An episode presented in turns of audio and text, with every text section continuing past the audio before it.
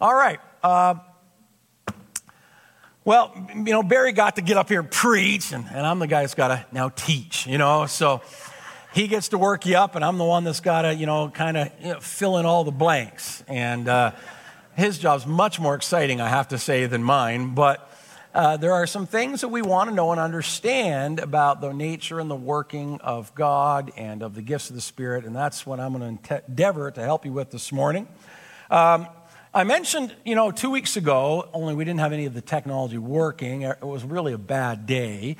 Uh, that uh, even though we were celebrating my birthday, it was still a bad day in terms of technology wise. And um, I was talking about how the triune or the, the, the of nature of God, Father, Son, and Holy Spirit, uh, is listed or is expressed in the three gifts sets in Scripture. And I talked about that, and, and I didn't get a chance to put this up on the screen, but there are the scripture says in 1 Corinthians uh, chapter 12, verses 4 to 6, says, There are different kinds of gifts, but the same Spirit. You see that? Then it says, There are different kinds of service, but the same Lord. There are different kinds of working, but the same God works all of them in all men. So, in other words, what, you know, God is saying is that, you know, He has ways, expressions, gifts, uh, talents, abilities that he puts into his church, and he is, he is expressing them to us, but uh, those different sets are expressed through different persons of the Godhead. And one of the truths I think that we, helps us uh, stay grounded is that we may not operate in all of these. We only may operate in some of these. And as we understand the nature of the gifts, we'll understand why. In other words, God may have given some gifts to you, but given other gifts to other people. And there are not 21 equal gifts, as we'll put up here on the screen in a minute, uh, that are available to all uh, believers, but rather there are three specific sets of gifts that are administered through different persons of the Godhead, that, as I'm going to show you here in just a moment. So I want you to look up at this chart on the screen. And This is what I was not able to put up uh, a couple weeks ago. But in 1 Corinthians, which we're going to look at today, 1 Corinthians chapter 12, verses 7 to 11, you have the gifts of the Spirit word of knowledge, word of wisdom, discerning of spirits, faith, healing, miracles, uh, tongues, interpretation of tongues, and prophecy. Then in Romans chapter 12, we have uh, in verses 6 to 8 what I can call the gifts of, they call it in scriptures as the gifts of God, but gifts of the Father, God the Father. And those are prophecy, serving, teaching, encouraging, giving, leading, and showing mercy. And then in uh, Ephesians chapter 4, we have a specific list attributed to Christ, our Lord, right? And uh, those are in Ephesians 4.11. They're apostles, prophets, evangelists, pastors, and teachers. So now we have three different sets of gifts listed in Scripture. And as the introductory comments that Paul made in 1 Corinthians 12, there are different kinds of gifts, but the same Spirit, gifts of the Spirit. There are different kinds of service, but the same uh, Lord, right? And the uh, apostles, prophets, pastors, teachers, and evangelists are there to serve and equip the body of Christ, but they all come from one Lord, Jesus Christ. Amen? And there are different kinds of working, but the same God works them in all men. And so those are the gifts uh, in Romans chapter 12 that are, are given to us, I believe, at birth. They're not in your DNA. They're not encoded. If your father was a, you know, a teacher doesn't mean you're necessarily going to be a teacher, but I believe God puts them in us even from birth. And that's why you'll see people with naturally operating in what seems to be one of those gifts from Romans chapter 12 and yet they're not even a, a, believer yet. Well, why is that? It's because, you know, God has put that into that person. He's uh, written that on their hearts, and they're simply waiting for their opportunity in Him to be an expression of that gift. Amen? Now, I want to focus this morning on the first set, the first list, the gifts of the Spirit. This is going to take us a few weeks to get through. This is also the list that's most controversial. This is the one that, you know, everybody associates with y'all because you're charismatic, you know, Pentecostal believers. So this is the one that you get, you know, oh, you're those people. Yes, we're those people, all right? And uh, so this list is the one that maybe makes some people go, hmm, that's just a little bit out there. And I get it. I get that. That's why I'm going to try and help bring that which is out there into here. So you have an understanding of what uh, we're talking about here. Now, I find it interesting as we look at this set of gifts in 1 Corinthians chapter 12. And let's turn there again this morning in the scripture. Beginning of verse 4, beginning of verse 4, 1 Corinthians chapter 12. Let's look at this list together. Paul says this there are different kinds of gifts, but the same Spirit, different kinds of service, but the same Lord. There are different kinds of working, but the same God works all of them in all men. Verse 7 Now to each one the manifestation of the Spirit is given for the common good. To one there is given through the Spirit the message of wisdom, to another the message of knowledge by means of the same Spirit. To another, faith by the same Spirit. To another, gifts of healing by that one Spirit. To another, miraculous powers. To another, prophecy. To another, distinguishing between spirits. To another, speaking in different kinds of tongues. And to still another, the interpretation of tongues. All these are the work of one and the same Spirit, and He gives them to each one just as He determines. All right, now this uh, list of gifts that we're going to look at today, the gifts of the Spirit, first thing that we need to understand about them is that these gifts are given to us for the common good. Uh, to each one, the manifestation of the Spirit is given for the common good.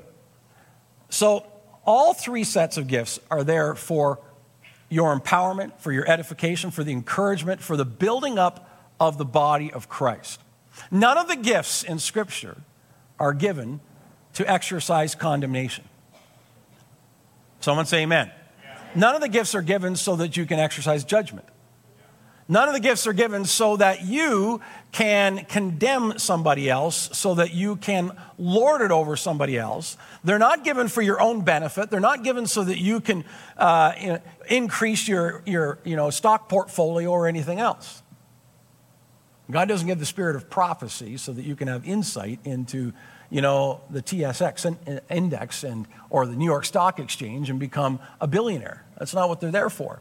They're there for the edification, the equipping, and the encouraging of the body of Christ. They're so that we can build one another up. Everybody say, build up. Build up. Not, tear down. Not tear down. Say it again build up. Build up. Not, tear down. That's what the purpose of the gifts are. They're given so that we can build one another up and so that we can encourage one another, so we can strengthen one another.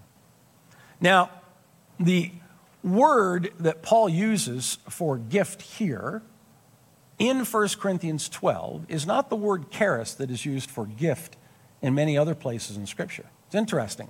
The word translated gift here is the Greek word uh, uh, phaneros. And that word means uh, an exhibition or an expression or a manifestation of something. It means to bring something that was hidden and bring it into the present. It means to have something that expresses something else in another realm. So, in other words, it is a manifestation of the Spirit in this realm. So that the gifts of the Spirit that are expressed here in 1 Corinthians 12 is about God bringing something from His heart, His wisdom, through the Holy Spirit and making it manifest in this realm.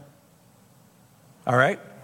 And I think it's important for us to understand as we look uh, at these gifts, this is the most controversial list in Scripture. Everybody say controversial. It is. It's the most controversial list. What's the controversy about? Well, many in the evangelical community believe that the, this list of gifts, the gifts of the Spirit, are no longer in operation today. Uh, that they no longer uh, have a place. And theologically, you'd say, well, how come they believe that? Well, theologically, they use 1 Corinthians chapter 13 as the justification for that. Now you're thinking to yourself, 1 Corinthians 13, where have I heard that before? Oh, the love chapter. The love chapter. How in the world do they use the love chapter to come to that conclusion? Well, let's look at 1 Corinthians chapter 13, verses 8 to 10. And it says, Love never fails. But whether there are prophecies, they will fail. Whether there are tongues, they will cease. Whether there is knowledge, it will vanish away. For we know in part and we prophesy in part, but when that which is perfect has come, then that which is in part will be done away. When I was a child, I spoke as a child, I understood as a child, I thought as a child. But when I became a man, I put childish thing away childish things. For now we see in a mirror dimly, but then face to face. Now I know in part, but then I shall know just as I also am known. So, after describing and introducing the gifts in chapter 12, and before going on to describe their application and usage, which we'll get into greater detail in next week, in verse, uh, chapter 14, Paul pauses in chapter 13 to tell us that, and remind us that all the gifts that are listed in chapter 12 need to operate on the foundation of love. Right? I don't think it's a coincidence that, that this set of gifts, where they're introduced in chapter 12 and they're explained much of the application of them in chapter 14, that in the middle, Paul wedges chapter 13 and he talks and pauses and talks about love. He does so because he wants us to understand that regardless of whatever gift your functioning is, uh, in, I should say, that its purpose is to be expressed in love for the building up of the body of Christ. But now some have said that, that what actually is happening here in chapter 13 is Paul is explaining that the gifts are temporary and one day they'll no longer be needed before he goes on to explain them. And the people that believe that uh, are called cessationists. Everybody say cessationists. So they believe that, that they're no longer, that they have ceased to operate. They're no longer in, in operation. And it's interesting, they use uh, in Scripture verse uh, 10. And Paul says, But when that which is perfect has come, then that which is in part will be done away. And so they talk about why, why will the tongue cease? Why will uh, the words of prophecy cease? They'll cease because that which is perfect has come. And they would say that that which is perfect, what Paul's referring to, is the canon of Scripture. So that once we had the Bible, then we no longer need the gifts because we have the Bible. Right? Everybody understand what I'm saying? And so that's the position that they take. And now, for me personally, I find that an untenable position. I find that something that I go, hmm, I can't really buy into that. Uh, because I don't see the Bible as being the completion to what God wants to do on earth. What do I mean? Well, the Bible is indeed a perfect revelation of God, but it's also incomplete. Pastor, what are you saying? I'm saying it's incomplete. If you don't believe me, listen to what. Uh, let me see where the scripture. Um, oh, just a second. Uh, where is it here? For 21, verse 25. Jesus did many other things as well. If every one of them were written down, I suppose that not even the whole world would have room for the books that could be written. What does that tell you? That tells you that although the Bible is a perfect revelation, in that it contains no doctrinal error, it is a perfect revelation, it's incomplete. It doesn't tell you everything that Jesus did. By John's own admission in the scripture, it's an incomplete revelation. It doesn't reveal to us everything that Jesus did. It doesn't reveal every, every aspect of the nature of God. How could it? God is so vast that the scripture could not reveal the sum of him. Amen? And there are many other scriptures that talk about the nature of God being so large that there's no way that we could possibly ever write down in books and express everything that is God. He is much greater than that. So when that which is perfect has come, the reason I say that it's obviously not the scripture is because if you go on to the rest of that passage, Paul says that when that which is perfect has come, then we shall know even as we are known. Now we know in part, but then we shall know even as we are known. What is he clearly referring to? When am I going to finally know God even as I'm known? Anybody want to guess? When I stand before him in resurrected glory then I will finally get to know him in the same manner that he knows me. There will be no longer any barriers of time and space and flesh between he and I. We will be in a place of communion that I can't presently get into. And, and so until that time, until that time, I believe the gifts are supposed to operate. Hello? And I don't see how you can come to any other conclusion. And, uh, you know, any, any uh, folks that are watching who are cessationists, you can call me up. We'll have a good debate about it this week. Uh, it, would be, it would be wonderful. But I think it's very clear from what Paul, if you put it in context, it can't be the Bible, the completion of the Bible that Paul was talking about, which is the perfect which has come. But he's saying, but when that which is perfect comes, when the second coming comes, when everything is brought to completion, then I'll know him even as I'm known. Then I'll no longer have need for tongues. We'll no longer have need for prophecy. We'll no longer have need for the gifts of the Spirit because we'll be in His presence. Hallelujah. Amen. Praise the Lord. But until that time, everybody say until. Until that time, I think we need the gifts of the Spirit. Amen. I think we need them operating in the church. Until that time, we need the Holy Spirit. Until that time, the church needs to be operating in the gifts that He gives by the Spirit. Until that time, until we need it, folks. We need the Holy Spirit. Hallelujah. Praise the Lord. Until that great and glorious day, I plan on saying, Holy Spirit, come. Holy Spirit, work in our midst. Holy Spirit, do what you want to do. And as the old football saying goes, on any given Sunday, do what you want to do, Lord. Hallelujah. All right, is that clear? So now, can we get on now, getting into it and get talking about these things? Praise the Lord. Well, one more thing I want to say. Let me just move ahead. I got to go through these notes. Is that he gives the gifts as he determines. All these are the work of one and same Spirit, and he gives to each one just as he determines. I think this verse, uh, verse 11 in 1 Corinthians 12, is a very important verse because it reminds us that the gifts of the Holy Spirit are resident within the Holy Spirit. And He administers them, He gives them as He determines. So, and I believe what He's trying to say there and determine is He's talking about time and space. So when, when He sees the need for it, Holy Spirit releases the gift. And that's why it's important to realize that the list of gifts in 1 Corinthians chapter 12, the gifts of the Spirit, they're not, you know, it's not like you can say, my gift is the gift of healing, or my gift is the gift of miracles, or my gift is the gift of tongues. You know, uh, I don't think that's the case here. Paul is, is telling us that those gifts are resident within the Holy Spirit, and the Holy Spirit administers them in the body of Christ when they're needed.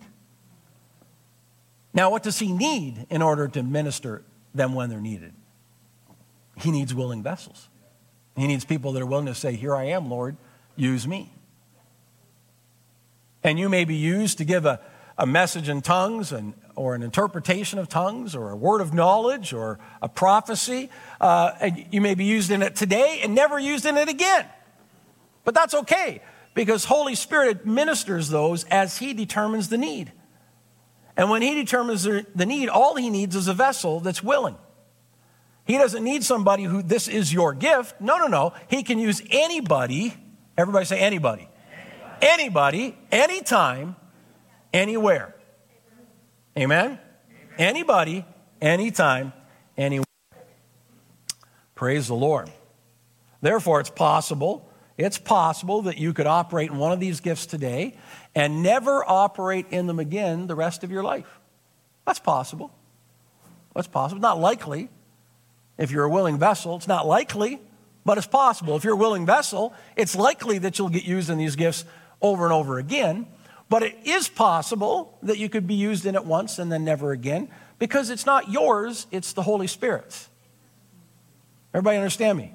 When we look at the other gifts, you're going to see that there's differences in those gifts, and those can be ours. They are things, some of them, that are written into our life, but these are resident within the Holy Spirit, and He administers uh, them as He sees fit, as He determines. And I think this is an extremely important thing.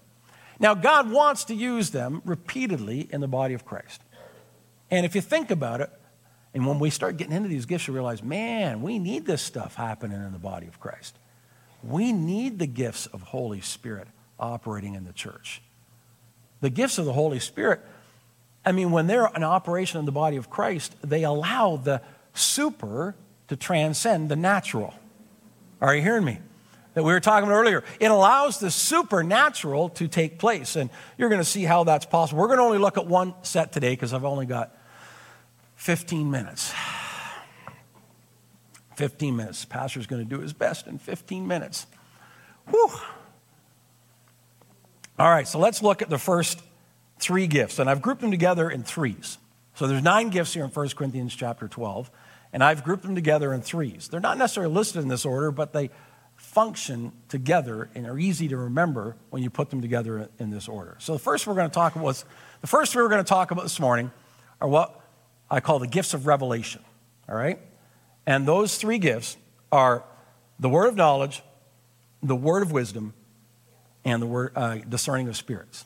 The word of knowledge, word of wisdom, and discerning of spirits. All right? I put these three together, and you'll see why here in just a moment. Now, let's look at the first one of those the word of knowledge. What in the world is a word of knowledge?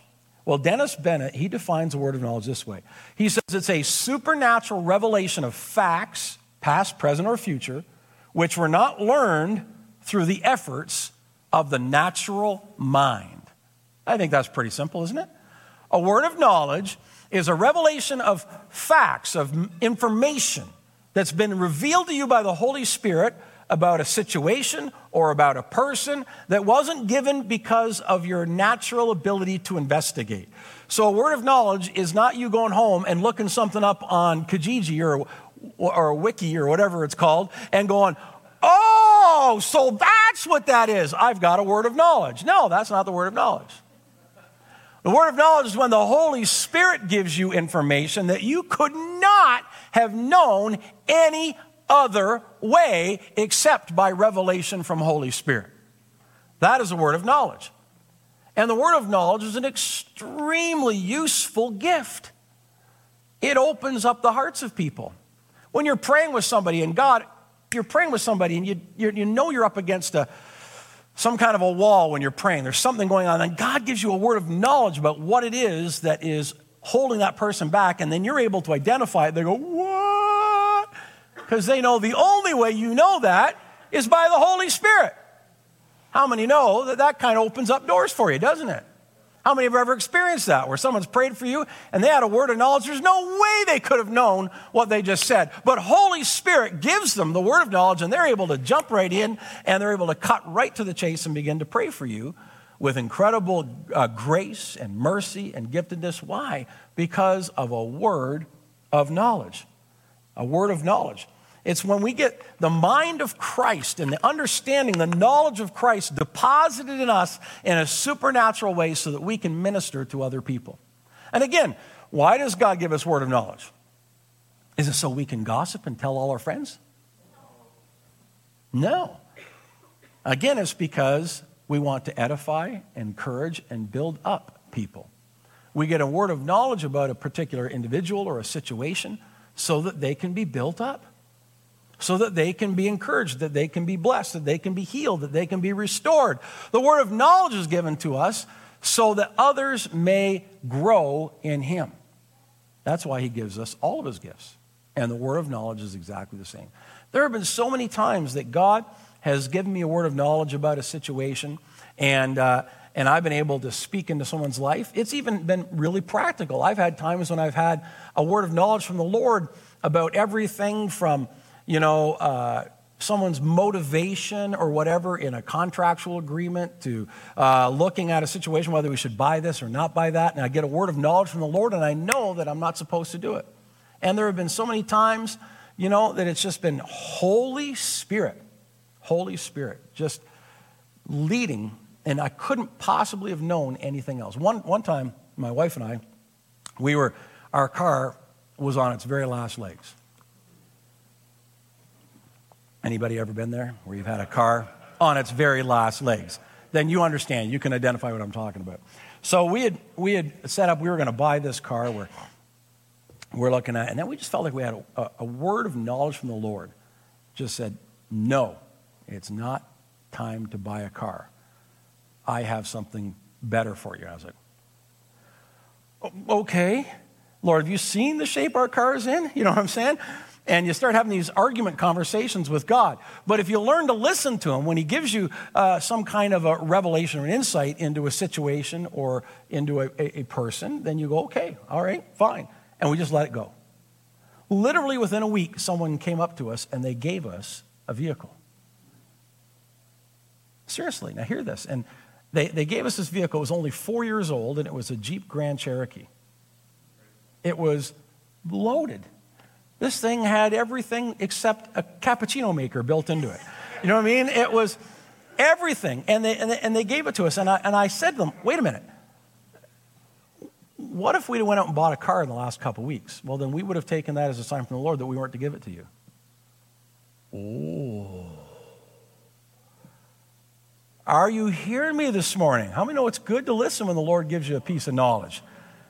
I couldn't, I had no idea that they were planning to give us a car. I didn't not go and buy one because I thought someone else was giving me one. I had no idea what God was up to, but I got that word of knowledge from the Lord, and we just both knew in our spirit we weren't to do it. And we said, okay, God, I don't know. Are you going to heal this thing, this piece of garbage? I don't know how you're going to do this, but you're going to have to bring us through. And that's what happened.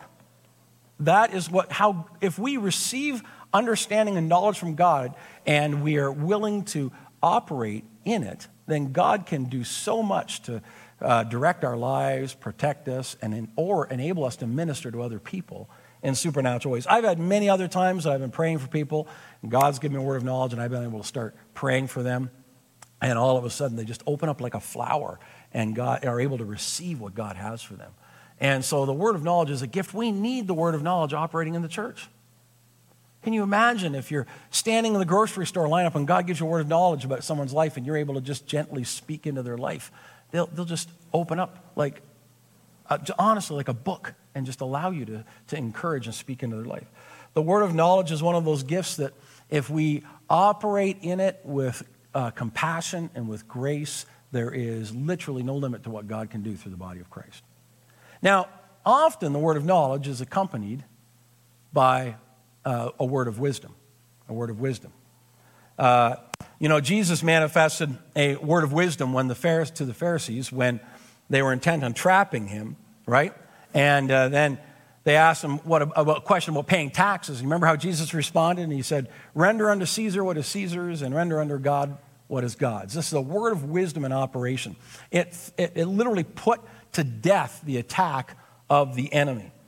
And uh, Luke chapter 12, verse 12, the Holy Spirit will teach you what you need in that very hour. So, what you ought to say. There's a word of wisdom that comes, and when we speak that word of wisdom, it shifts the circumstances in the situation. What is a word of wisdom? Well, a word of wisdom, Donald Gee says, is a spoken utterance through a direct operation of the Holy Spirit at a given moment, rather than an abiding deposit of supernatural wisdom. So, I've met people like Wayne Levy, who's a very wise man. But that's not the, uh, the operation of the gift of wisdom in his life, the fact that he's just a wise man. You can go ask him about any particular topic, and he's probably going to have some wisdom to give to you about that. But I've also seen him operate in the gift of wisdom when the Holy Spirit gives him something and it fits the situation and the circumstance perfectly. And it's not based on previous experience or knowledge or anything else, but it just comes, right, Wayne, at the Holy Spirit right when you need it, and you're able to release that word of wisdom to somebody and it's able to literally give them understanding and insight that shifts the course of their life. We uh, see sometimes you'll get a word of knowledge, and then you need a word of wisdom to help the person do something with the knowledge, right? Uh, word of knowledge, therefore, could be, uh, wisdom, I should say, could be this. Look at it this way. Put this up on the screen. You could say that a word of knowledge is about revelation and a word of wisdom is about application. So, how are the gifts different? Word of knowledge is about revelation of information, and the word of wisdom is about the application of information. So, when God gives the word of wisdom, He's giving us uh, an insight on how we apply His love and His grace, or a word of knowledge, or anything else to a particular situation. That's where wisdom comes in. It's about how we apply the operation of what Holy Spirit is doing in a person's life or in a situation. And we need the word of wisdom working in the body of Christ. Amen?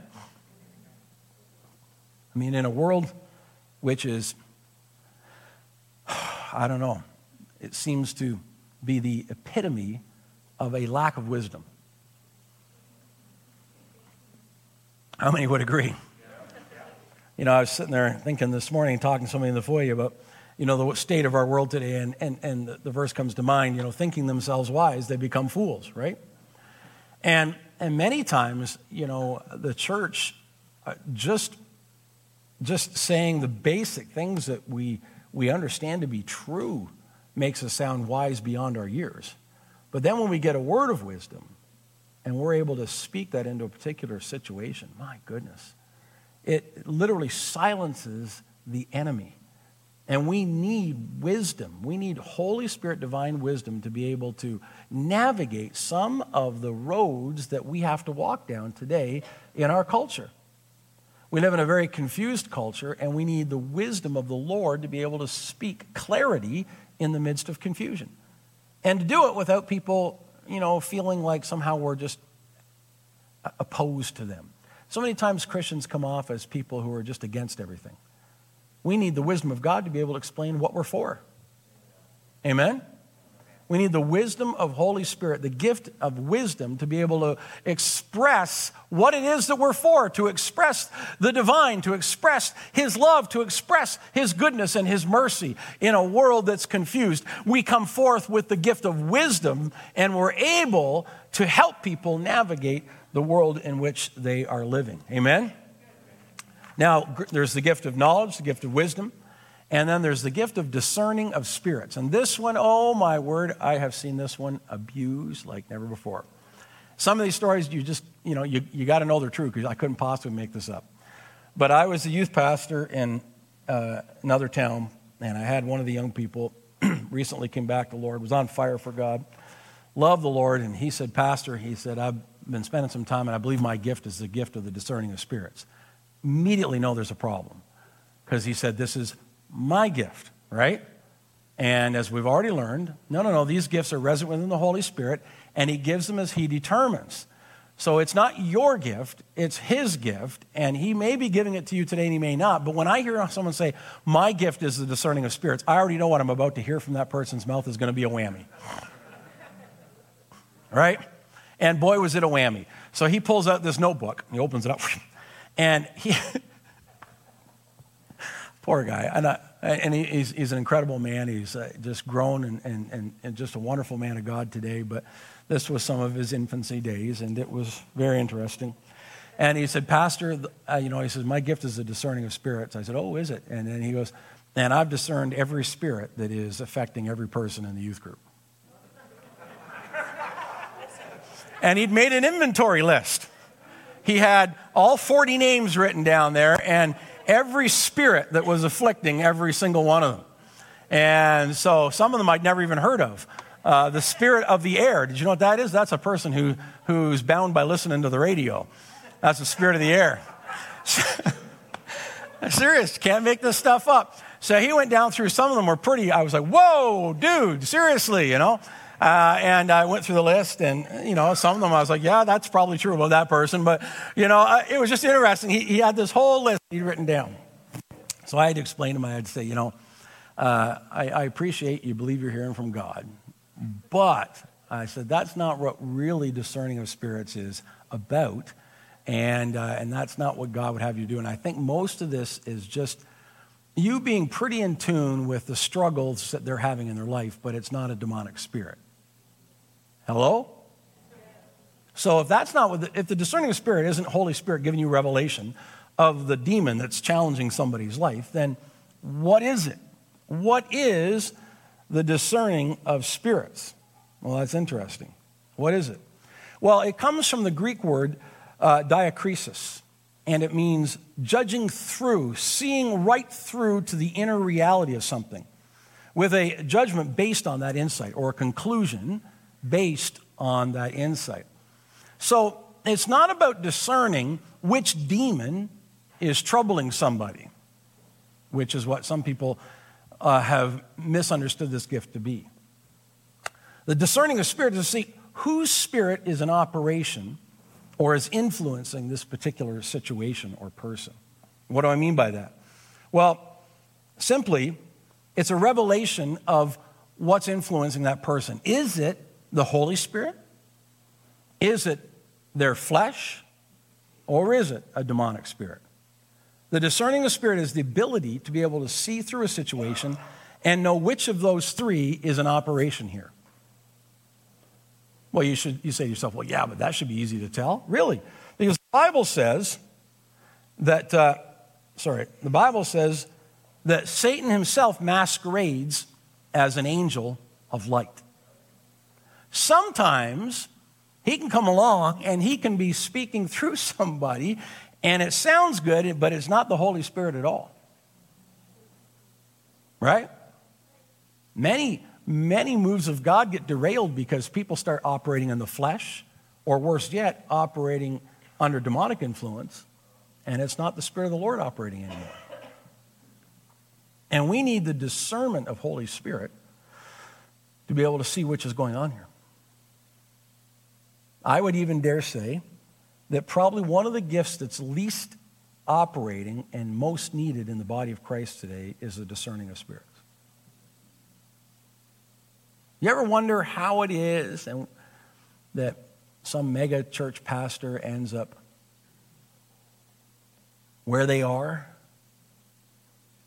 It's because instead of having men and women around him with the gift of discernment, discerning of spirits, they took everything that pastor said and everything that pastor did as if it was God. And sometimes they need to be able to say, wait a minute, this doesn't seem right to me. Do you remember the passage in Scripture where it says, it seemed right to them and to the Holy Spirit that they should do this? Right? And, and a, a lot of times we end up going down rabbit trails as the church because we lack the discernment to know that this really isn't God at all. Now, I'm not saying that the church is being led around by Satan and that we need to all of a sudden start looking for Satan under every pew and all that kind of stuff. More often than not, it's the flesh. Got nothing to do with the devil at all. I know Flip Wilson used to say the devil made me do it, but most people don't need any help in that regard. It's the flesh. Hello? And being able to discern that it's, it's your spirit, not the Holy Spirit, and not a demonic spirit. It's just you that's getting in the way of what God wants to do. Oh, but that doesn't happen in the body of Christ. Oh, yeah? It's the most common thing happening in the body of Christ.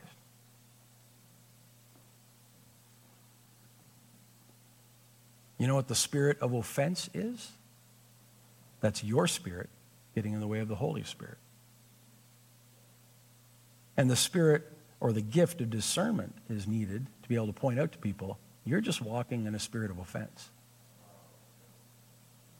It's not the Holy Spirit operating right now, it's, it's, it's offense. And you need to deal with it. But we're afraid to operate in this gift. Part of the reason we're afraid is because we've made it into something, like I just said, that it is not. It's not about you trying to identify what demon's particularly bothering somebody, but being able to say, no, no, no, that's not the Lord. That's just your flesh getting in the way.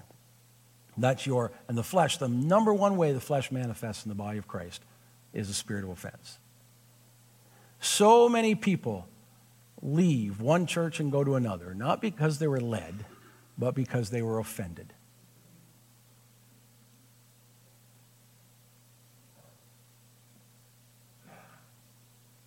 Just tell them the truth, folks.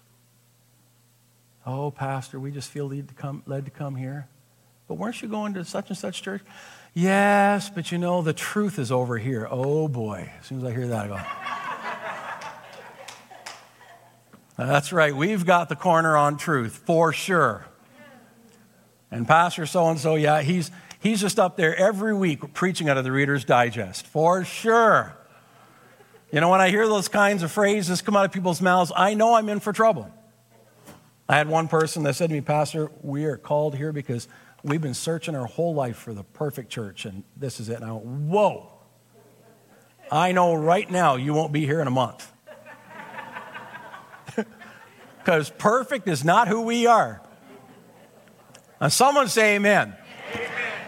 And, and all the offenses they had with every other church that they started describing to me, they're going to have with this one in short order. And sure enough, they did. And they were gone. I can't remember their name now, but it was a long time ago. Are you hearing me? The spirit of discernment can save us from a lot of this trouble. As a pastor, when someone tells you that, that don't be flattered. That's not flattery. That is a spirit of offense, and you need to see through it and have the discernment to know that's not Holy Spirit. That is them operating in their fleshly spirit, and they're carrying a spirit of offense. What you need to do is send them back to that church and say, You need to get right with the pastor. Amen. Hello? Do you see what I'm saying? Now, I'm not saying that it's wrong to ever go to a different church. Don't get me wrong. You know, don't hear what I'm saying, not what I'm not saying, right? Uh, I'm just saying, don't try to cloak in spiritual language something that's coming from your flesh.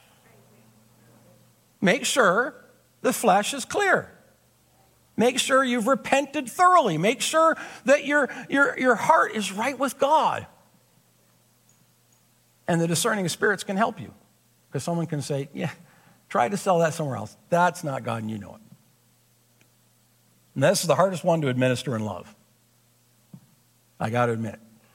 Because sometimes, you know, I'll get uh, discernment and I'll be like, now, how do I say this in love? Help me, Holy Spirit. I need the gift of wisdom to go along with this right now. Hallelujah. Right? Amen. oh, we're out of time. Hallelujah. This is so much fun. but we are out of time. Next week, we're going to talk about the gifts of power, which are the gifts of faith, healing, miracles. And then we'll talk about the gifts of utterance, the ones that are so confusing. This might take us, I don't know how many weeks to get through, but uh, tongues, interpretations of tongue, and prophecy. And how does prophecy end up in all three gift sets? And oh, we're going to go through all that. It's just so much fun unpacking all of that. Uh, it'll be delightful. But I think next week is, we have two weeks and then it's Easter, right? So next week we'll do the gifts of power. Then we'll take a break for Easter, uh, Good Friday, Easter. Invite somebody out for Easter. You know, I know sometimes you're like, well, I, I don't know if I want to invite someone to church because right now Pastor's talking about the Holy Spirit and they may not understand the Holy Spirit. And Easter, we're going to talk about Jesus raising from the dead. I mean, it's pretty basic stuff. You know what I'm saying? If ever there's a safe Sunday to invite somebody, a good Sunday to invite somebody, invite somebody for Easter Sunday and let them celebrate with us that Jesus is alive, not dead. Amen? Amen. Come on now. So invite somebody out on Easter Sunday. I look out here, if everybody invites somebody, we'll need extra chairs. And we don't even have a, a great crowd here today, we'll, but we'll need extra chairs, won't we, Mark? Just, just invite somebody out Easter Sunday. I'm inviting some people and make sure they're here. And even if I have to hog tie them and drag them in, no. Uh, I don't recommend that as a method, by the way, but, you know, let's all stand together this morning. We're out of time. Hallelujah.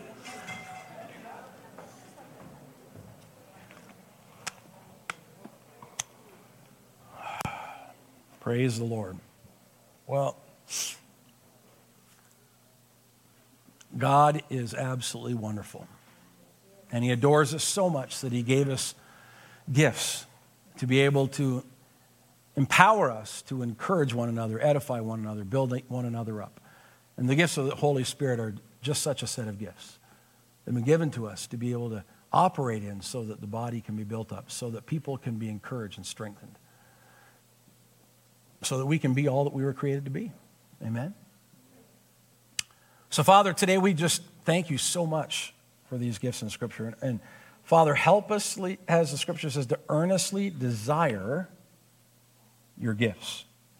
It's not a bad thing to want to be used by the gifts of the Holy Spirit. So you tell us that in Scripture earnestly desire the gifts. Earnestly desire them. So, Father, we earnestly desire that you would pour out your Holy Spirit and that, Father, you would release gifts to your people. Help us, Father, to operate the gifts of knowledge, wisdom, and discerning of spirits. And, Father, help us, Lord, to be open to you using those in our life.